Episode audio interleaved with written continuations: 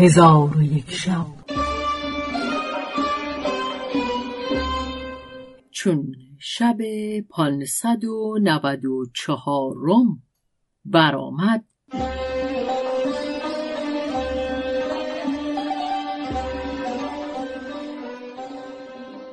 گفت ای ملک جوانبخت آن زن ملک را به روزی که وزیر و قاضی و والی را دعوت کرده بود دعوت کرد و منزل بدو شناسانی. در حال از نزد ملک بیرون آمده پیش مرد نجار رفت و به او گفت همی خواهم که صندوق چهار طبقه ای بسازی که طبقات آن بر روی یکدیگر باشند و هر طبقه دری داشته باشد جداگانه. نجار گفت سمعا و طاعتا. آن زن گفت مزد تو چند است؟ نجار گفت چهار دینار مزد من است و اگر مرا کامی بخشی و از وصل خیشتنم بنوازی مزد من همان است و چیز دیگر نستانم.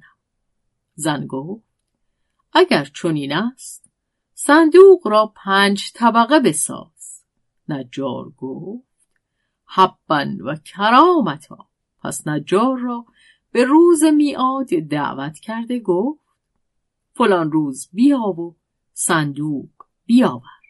نجار گفت ای خاتون بنشین و همین ساعت صندوق بگیر من خود به روز موعود خواهم آمدن.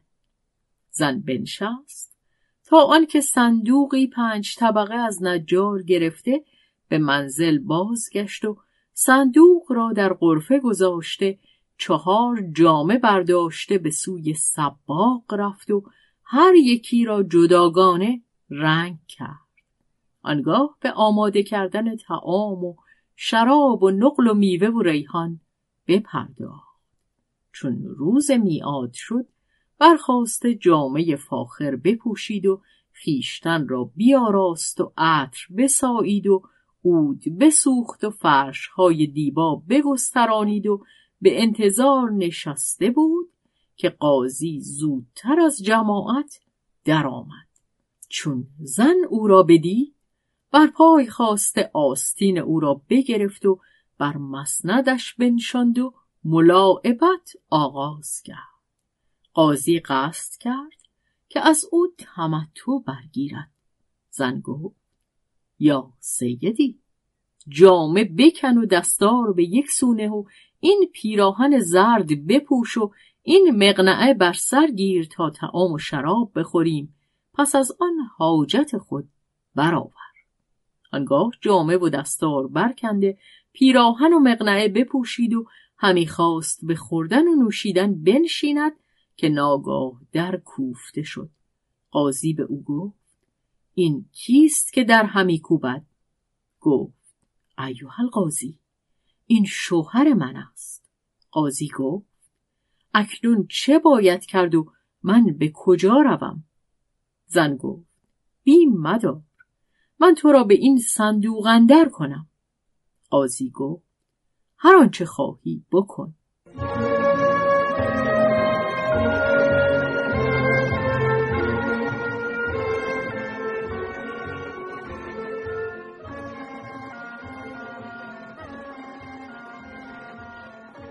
در حال زن برخواسته آستین قاضی بگرفت و در طبقه سفلای صندوق بنهاد و در او را محکم ببست و از خانه به در آمده در بگشود والی را دریا او را سلام داده زمین ببوسید و دست او را گرفته به مجلس اندر آورد و به او گفت ایوه والی خانه خانه توست و من از کنیزان توام.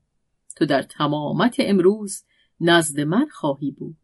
اکنون جامعه خیشتن بکن و این جامعه سرخ در بر کن که جامعه خواب همین است. پس جامعه والی گرفته آن جامعه سرخ به دو بپوشانید و کهنه بر سر او ببست و در خوابگاهش بنشانید و به ملاعبت پیوستند. والی دست به سوی او دراز کرد که تمتع از او بگیرد. زن گفت یا مولانا امروز روز توست. کسی با تو شریک نخواهد بود. ولی از فضل و احسان خیش ورقهای در رهایی برادرم بنویس تا خاطرم آسوده شود. والی گفت علل رأس و این در حال کتابی به زندانبان بدین مضمون بنوشت که در حین وصول این کتاب بدون مهلت و تأخیر فلان را از زندان رها کن و عذر مگو. پس از آن کتاب را مهر کرده به زن بازرگان بداد و به ملاعبت بپرداخت. ناگاه در بکوفتند. والی پرسید این کیست؟ زن جواب داد شوهر من والی پرسید چه باید و به کجا روم؟ زن جواب داد بدین صندوق اندر شو تا من او را بازگردانم و به سوی تو بازگردم. والی سخن او بپذیرد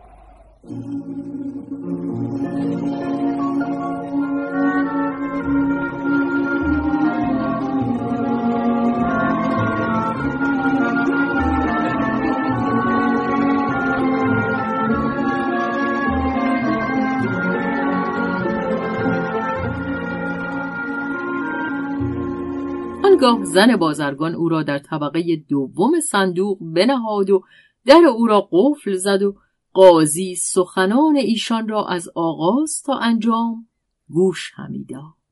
پس زن به سوی در شد. چون در بگشود وزیر را در پشت در ایستاده دید. او زمین ببوسید و به خانه اندر آورده به خدمتش قیام نمود و گفت یا مولانا ما را به قدوم خیش مشرف ساختی و کنیزک خود را بنواختی. خدای تعالی این طلعت مبارک از ما نگیرد.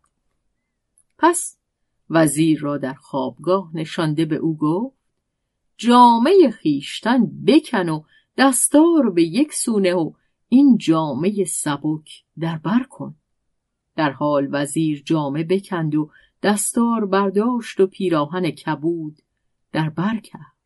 زن پرسید ایوه الوزیر جامعه های تو جامعه وزارت بود جامعه منادمت و خواب همین است.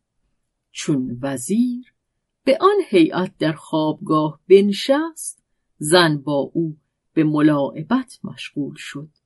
او همی خواست که تمتع از او برگیرد که ناگاه در را بکوفتند. وزیر پرسید این کیست؟ زن جواب داد شوهر من است. وزیر پرسید تدبیر چیست؟ زن جواب داد ای وزیر برخیز و بدین صندوق اندر شو تا من او را بازگردانم و به سوی تو بازگردم و هیچ گونه بیم به دل راه مده. پس او را در طبقه سیومین صندوق نهاده و در به روی او ببست و بیرون آمده در بگشود. ناگاه ملک در آمد. زن بازرگان سه بار زمین ببوسید و او را به قرفه اندر آورده و در صدر مکانش جای داد و گفت ای ملک اگر دنیا با آنچه در اوست به من دادی برابر یک قدم که به سوی من برداشته ای نمی‌شد. چون قصه به دینجا رسید بامداد شد و شهرزاد لب از داستان فرو بست.